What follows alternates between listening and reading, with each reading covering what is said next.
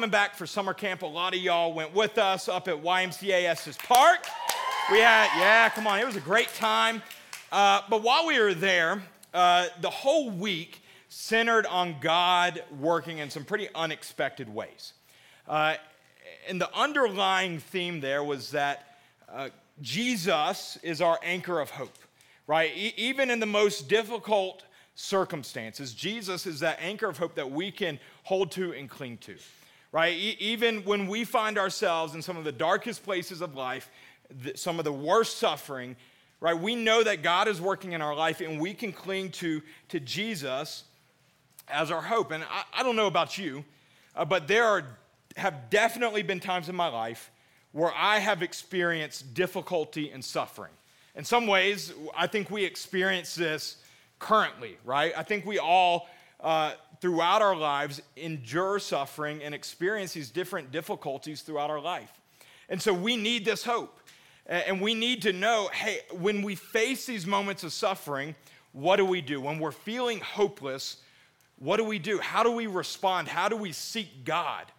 Uh, I want you to do something for me, real quick. We, we did this at camp, but I, I want to do this all together again. I want you to bow your heads, real quick. I want you to close your eyes. And, I, I just want you to listen to this, real quick. Uh, again, we all have been in places, more, most likely, where we have felt like we've had no hope. And so, if that is you, if you're someone who you currently feel like you have no hope, with everyone's eyes closed, everyone's head bowed, I just want you to raise your hand if you currently feel like you have no hope. If you're currently in a place in your life where you feel like you have no hope, no, no, one's, no one's looking, everyone's heads are bowed, there's no pressure, no one's gonna know. Now, keeping those hands up, if you have ever felt hopeless before in your life, I want you to raise your hand as well. Yeah, that's what I thought. All right, hands down. You can look back up. Most every single person in the room had their hand up. This is something that we all face, right? We all face moments of difficulty, suffering, hopelessness, these, these feelings where we we just we ask God, what is going on? What's the point? Uh, and just tell ourselves, man, I just don't feel like I have any hope.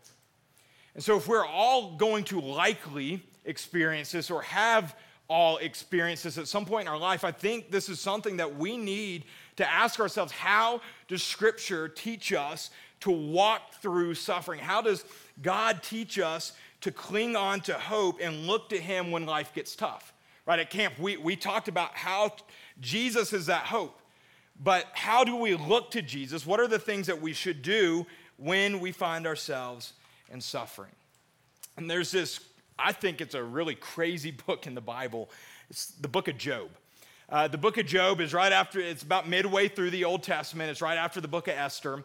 Uh, but even though it's midway through the Old Testament, it's actually taking place very early on uh, in, in history right? It's happening right after the Garden of Eden. It's happening before Abraham, right? If you flipped open to the first couple pages of Genesis, about Genesis 11 ish, you would find, you would be in about the time frame that Job is actually taking place. It's because we characterize our Bible and order it not based on dates, but on genre. Uh, and so Job uh, is a guy, he's a very faithful guy to Jesus, or not Jesus, God, excuse me. Jesus hadn't come yet. Uh, he's a very faithful a believer of God.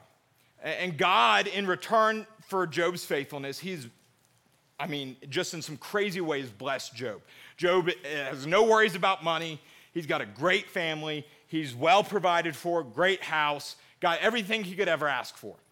Uh, and so, uh, in the book of Job, very early on, the first couple chapters, we, we see this dialogue, this conversation happening between God and Satan, right? It's a very real conversation where Satan comes to God uh, in Job chapter 1, verses 8 through 11. And essentially, Satan comes and he challenges God.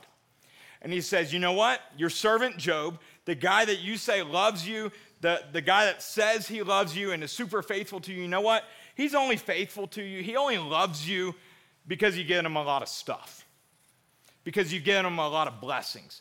And I guarantee you, God, if you would take away all of his blessings, he would hate you. He would curse you. He would, he would turn his back to you. And, and so, what we see unfold there in the first chapter is that Satan takes away his home, takes away all of his property, and even kills his family, right? All of his kids. The only person in his family left is his wife. And, what we see happening is Job, in the midst of some crazy suffering, right? We would all say that is like the worst suffering you could probably experience. Job remains faithful to God. That's chapter one. It gets worse in chapter two, right? All of this has happened. Job doesn't deny God, he remains faithful. And Satan comes back to God. He goes, Okay, let me tell you something, God. All right, yeah, we took away all of his possessions, but let me tell you what it really hurt him. He would really deny you if I hurt him, right? And so let's look at Job chapter 2, verses 3 through 5. And we're going to see what Satan does directly to Job, right? If, if taking away his family and all of his possessions weren't enough, Satan attacks Job personally. Here's what it says Job chapter 2, verses 3 through 5. It's on your notes, it's on the screen. Then the Lord asked Satan, Have you noticed my servant Job? He is the finest man in all the earth. He is blameless, a man of complete integrity. He fears God and stays away from evil, and he has maintained his integrity even though you urged me to harm him without cause. All right? So we're getting into this where, where God is telling him, look, he's a man of complete integrity. As we move down into verse 4, Satan, Satan replies to the Lord Skin for skin, a man will give up everything to save his own life. But reach out and take away his health, and he will surely curse you to your face. God says, All right, do with him as you please, the Lord said to Satan, but spare his life. So Satan left the Lord's presence, and he struck Job with terrible boils from head to foot.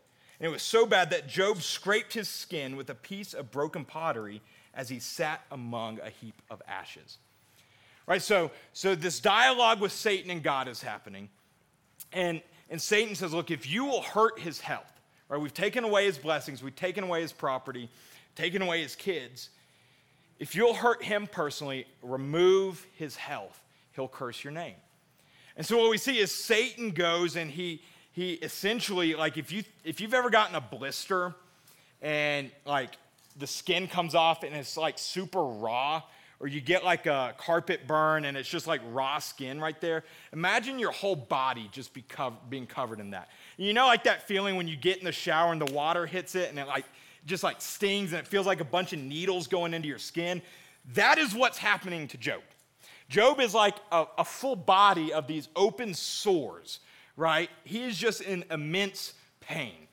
And it's so bad that it says that he's sitting there with like a piece of broken pottery, just trying to scrape it off because it hurts so bad.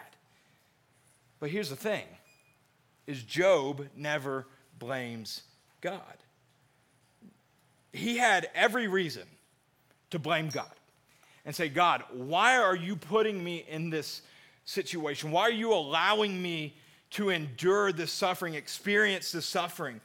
But Job doesn't deny God. Job continues to keep his focus on God, continues to be faithful to God and love God.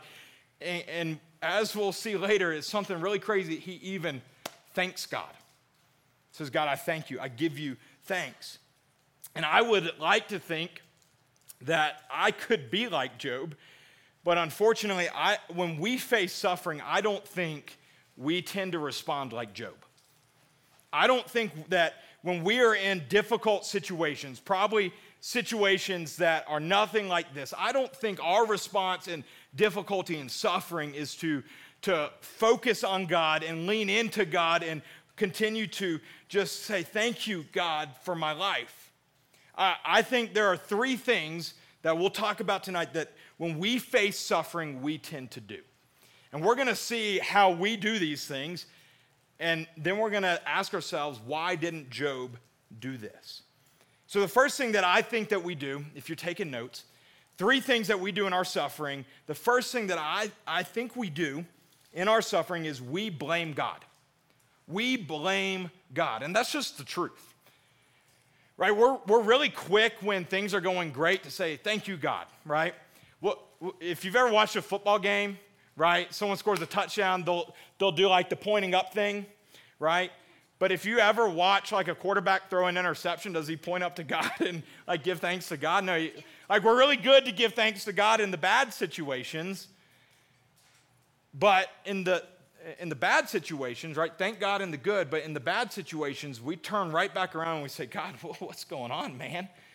Dude, why are you doing this? Why, why are you causing me to experience this? Why, why would you let me go through this? Why are you letting this happen in my life? right? We're, we're, I think, even quicker to blame God for, for the bad things that are happening in our life. But again, as we look at the way that Job responds, it's really amazing because we see that in his suffering, Job blesses God. Right? Look at, look at, the, at your notes, Job 1 21 through 22. And this is the message translation. I just really like how it says it here. Naked I came from my mother's womb, naked I will return to the womb of the earth. God gives, God takes. Catch this God's name be ever blessed.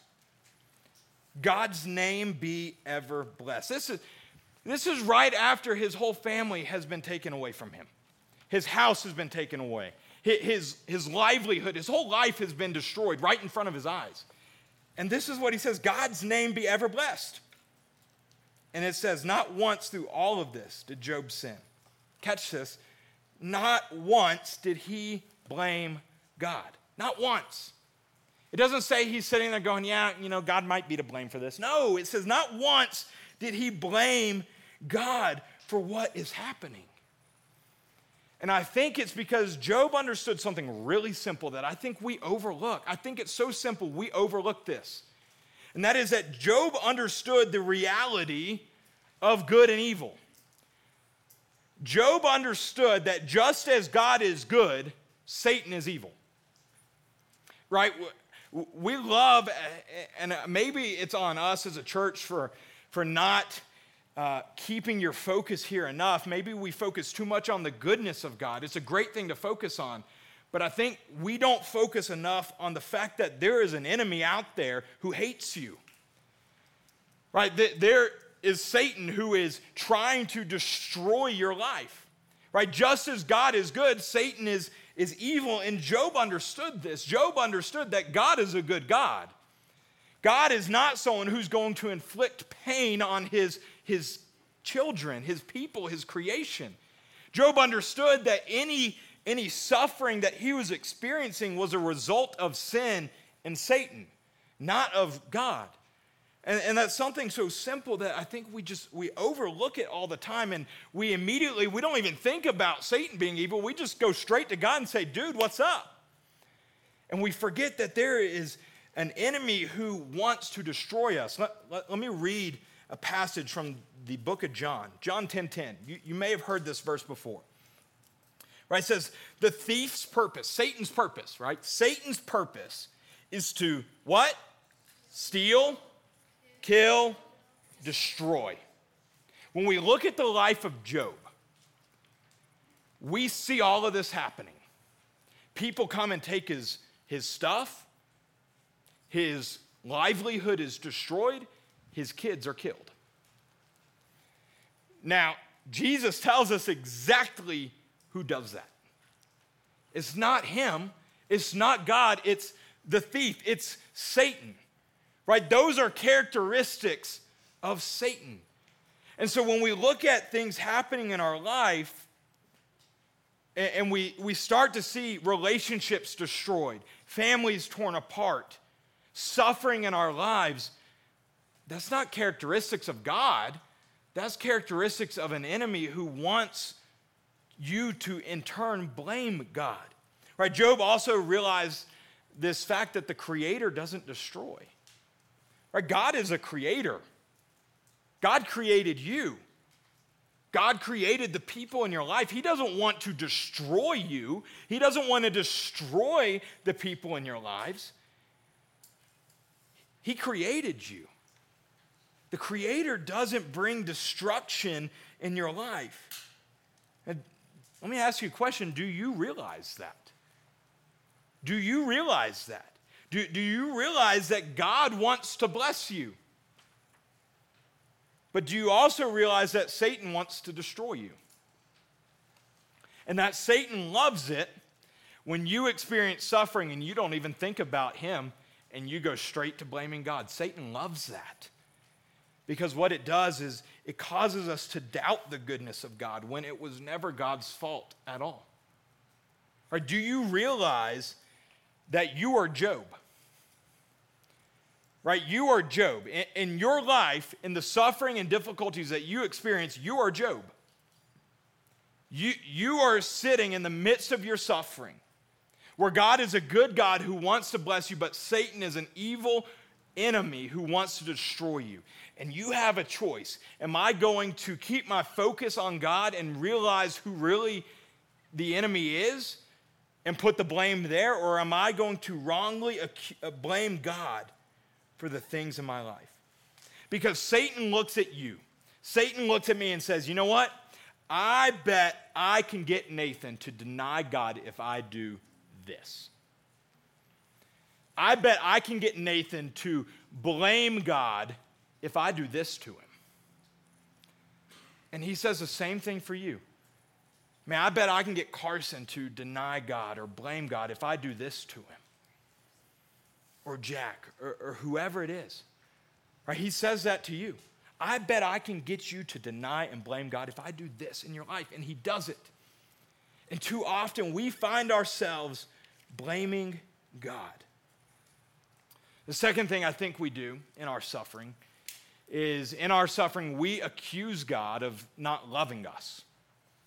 And I know for myself, this is something that I have struggled with before personally. Right? I think we have all said something along the lines of, well, if, if God was loving, why did he let you fill in the blank happen? For me, it was, why did he let my parents get divorced? Right? If, if God is a loving God, why do you let that happen? Right? When we are in suffering and difficulty, we say, why is, why is God allowing my life to fall apart?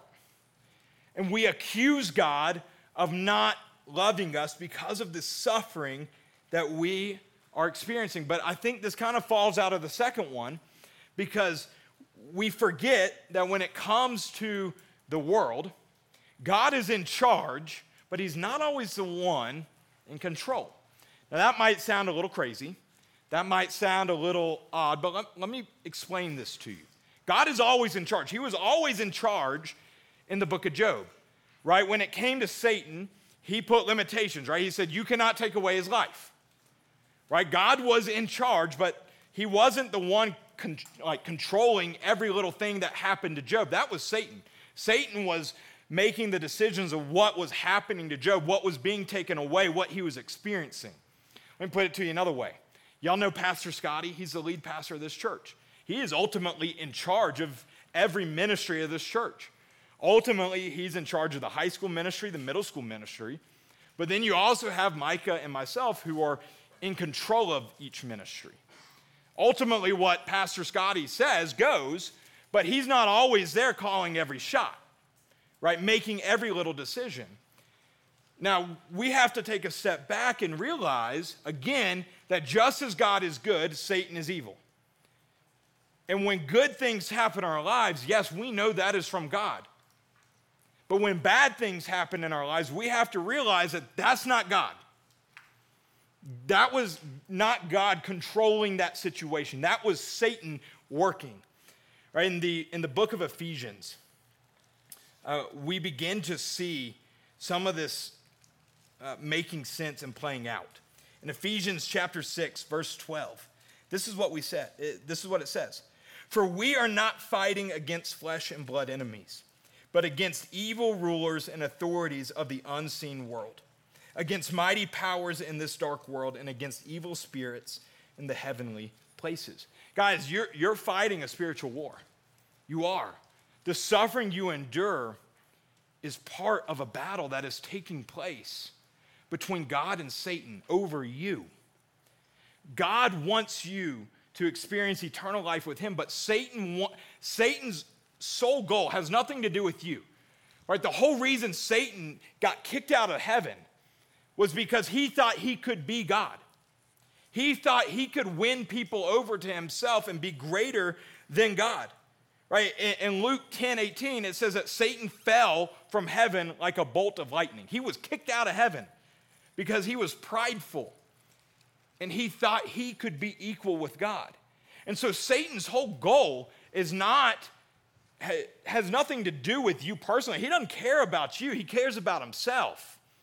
He just wants people on his side so that he can go, hey, God, I got more people over here than you got over there. That's all he cares about, is how he looks, how many people he wins over. He doesn't care about you. But God does care about you, and God is fighting for you because he cares about your heart. He cares about you as a person, as, as a child of God, someone that was created. Right? He, didn't, he doesn't cause our suffering. From the moment that Adam and Eve sinned in the garden, right, we see that Satan has what we call dominion of the earth, right? Satan is at work controlling chaos in the earth. Right? Yeah, look at the world today. Go look at social media. Like people are going at it. Do you think that's God? Or do you think that's Satan causing chaos? Because I know what it is, and it's Satan causing chaos. Right? God is a God of peace. Satan creates chaos and turmoil. God is a God of love, and Satan creates hatred in people's hearts. And so when we look at the world today, we got to understand who's, who is making these different things happen. Right? It's not God. God is a good God. And things that are not good are caused by Satan. All right, again, with, with Job, God placed those limitations. God was always in charge. And ultimately, God says that He will end all suffering, right? God is ultimately in charge of everything happening here on earth. And He says, Hey, I will end suffering once and for all. And when that day comes, there will be no, no more tears, no more pain, no more suffering. But until that day comes, we endure suffering. We will continue to experience suffering. And it's not because that God doesn't love us, God does love us. Right? God hasn't pulled the plug because he loves you, but he also loves the person that's never heard the gospel before. Right? In the moment that God pulls the plug and says, No more suffering, we're done here, anyone who does not know Christ is lost and separated from God forever. And so, hey, God didn't pull the plug before you came to know Christ. And I'm thankful for that. I'm thankful He didn't end things before I came to know Christ. And if I can experience suffering so that others can experience Christ and come into a relationship, that doesn't mean God doesn't love me. That just means God loves the person that's still waiting to hear the gospel. Right? God is a loving God. So the fact that we endure suffering doesn't negate God's love. God loves you, but it's not all about you. And sometimes we need to hear that. Is I'm not the center of God's attention. We are the center of God's attention. We are his creation. I'm not the only person created by God that he loves. You are too. It's not all about us. And people endured suffering so that I could know Christ and you could know Christ. And all that Jesus is asking us to do is to continue to be faithful to him to realize that he does love you, but he loves the person sitting next to you just as much, and he wants them to know the gospel equally. When we look at uh, Job chapter 2, verse 10, we, we also begin to see some more of this truth.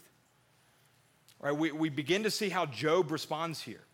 And just for some context, Job's wife is sitting here saying, Job, just get it over with. Get it over with. Just curse God. Right? You're in pain. Our, our lives have been wrecked and destroyed. Just curse God. All you got to do is say, God, I hate you once. And then we can just ask for forgiveness. That's what she's telling him. Right? It says, he, th- this is Job's response to her. He told her, You're talking like an empty headed fool. We take the good days from God. Yeah, isn't that kind of mean? Empty headed fool. We take the good days from God. Why not also the bad days? why not also the bad days? Not once through all of this did Job sin. He said nothing against God. Again, when we are in the bad days, what is our response? Do we curse God? Do we blame God? Do we accuse God of not loving us?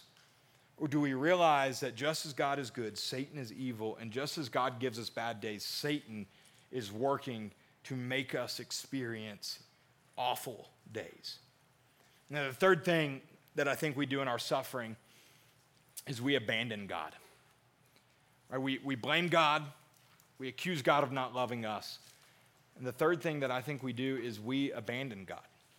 And I know for, for me personally, um, I, I walked through this multiple times, right? And, and for a lot of us, it, it, it this abandoning God, right? We don't just abandon God. We, we abandon him because we're guilty of number two, where we accuse him of not loving us. We think God doesn't love us, and so we turn our backs to God, right? And, and it looks like us saying, well, if God was really there for me, right? He, if he really loved me, then he wouldn't have allowed me to go through this. If he really loved me and cared about me, he wouldn't have allowed me to struggle with depression and anxiety for so long. If he really cared about me then, and was really there for me, he wouldn't have allowed me to hurt myself. Or he wouldn't have allowed my family to be torn apart. Or other people to hurt me. If God really cared about me, was really there for me, because it feels like maybe he left me first. We accuse God of not loving us, and then in turn, we abandon God. And for me, it, you know, I, when I was in, in middle school, I asked God, God, why would you allow me to experience depression and suicidal thoughts? God, why would you allow that to happen to me? Don't you care about me? Don't you love me? Aren't, aren't you there for me? That, that's the real question I ask God, and in turn, I turn my back to God. And then in, in high school, it turned into God, what, why are you allowing my parents to split apart? Why are you allowing divorce to come through my family and separate us? Don't you love us? Don't you care about us? And I turn my back to God. I abandoned God because I thought that He had abandoned me. And I think that we are all guilty of this at different points in our lives. And what I have come to learn is something that Job understood that I didn't. Right, Job understood that God is always working for good. God is always working for good, even if God is working in the background. Sometimes we can't see how God is working. Sometimes we walk through life and we have no idea how God is working or going to work in a situation. And that's because he's working in the background. Right? You ever go to a play or a musical and you, you see everyone that's on the stage, but you don't see the countless people who are working behind the scenes to make that production happen. And a lot of times, God is working behind the scenes in our lives to bring forth good, and we accuse God of not being there because we can't see how He's working. And Job understood something that God never left his side. God was always there for Job. The, the reason that Job never abandoned God, even when his life became ruins, when his life was awful, is because he knew God was there with him the whole way. He knew that God didn't cause his suffering. And what I came to realize is that God didn't cause my suffering. And just as I was in pain, God felt that pain too. God felt my pain too. And what I have come to see through all the, the suffering that I have experienced in my life is I've seen God work some pretty good things in my life. And I had no idea what God was doing. God has worked some pretty amazing things through my parents' divorce. Before my parents got divorced, me and my sister, honestly, hate is probably a strong word, but it was pretty close to it. We did not like each other, did not get along. You could not put my sister and I in the same room. We'd just go at each other. But through my parents' divorce, we had to rely on one another. And now that's one of the greatest relationships in my life is my relationship with my sister. Something else that's great that doesn't necessarily benefit me at all is the number of you who are walking through those same situations. I, I can sit there and listen to what you're experiencing and understand and be able to walk with you. And I wouldn't be able to walk with you through that if I didn't know first what that felt like. And it's awful that you walk through that, but because I've experienced it and God taught me so many things and walked through it with me, I can sit there and walk through it with you. Same thing with the, the depression and anxiety and uh, mental health things that I experienced, the suicidal thoughts I experienced. Man, I saw God show up in some pretty amazing ways. And, and through that, God brought some pretty awesome people into my life, people that still speak truth to me today. And all of those things are, I, I, honestly, like God didn't want me to experience that, but God used my suffering to bring about good in my life. I don't think I would have been in a position to receive wisdom and truth from those people, one of who was my youth pastor. I don't think I would have ever gone and sat on his couch if I in his office if I wasn't struggling with stuff. But because I was, I went and sought help. And now that is a relationship in my life that continues to be one of wisdom and truth and love. And so, what we see is that God never abandons us. God never abandons us. He may be working in the background to begin working good things through our suffering, but He's still there. He's still walking alongside you. You may not see the good yet, but it's coming. If we will realize whose suffering comes from, and that it doesn't come from God. If we will realize that God does love us, and if we will stop accusing God of abandoning us and realize that God is walking with us every step of the way, we will begin to see God working good in our lives.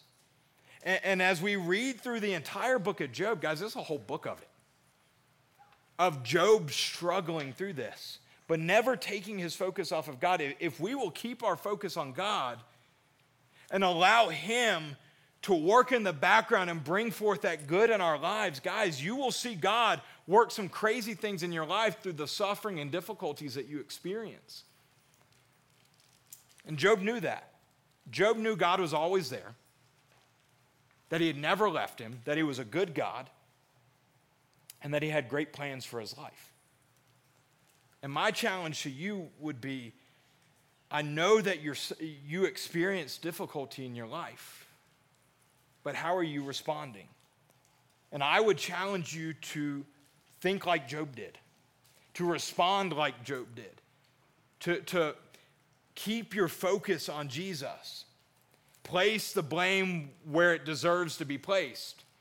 Place it on Satan and realize that God is a good God who only wants good things for your life. But then allow God to begin working in your life and bringing good things into your life through the suffering. It's not easy, it's really hard. And no one likes to experience suffering. No one likes it, and God doesn't want you to. But you will you will experience difficulty and suffering. And so, if we, again, if we will keep our focus on Jesus, you will begin to see incredible things happening in your life that are only a result of your faithfulness to God and His love for you. Let's pray. Uh, Heavenly Father, we thank you for this, this evening once again. Lord, I know that we're, we all experience um, times of difficulty, suffering. And Lord, it's really easy in those times to place that blame at your feet. It's really easy to accuse you and then to walk away from you. But God, just as Job kept his focus on you, I pray that you would help us Remember the promises that you've given us. Remember your goodness and your love that you have for us. God, I pray that you would help us to keep our focus on you and to trust you. To trust that you're a good God. And to remember that you're not the source of our suffering, that's somebody else. And remind us that if we will just keep placing our faith and our hope and our trust in you, you're going to get us through it. You did it for Job. You walked him through his suffering. And God, you blessed him for his faithfulness. So, God, I pray for these students. I know their struggles are real, they're hard.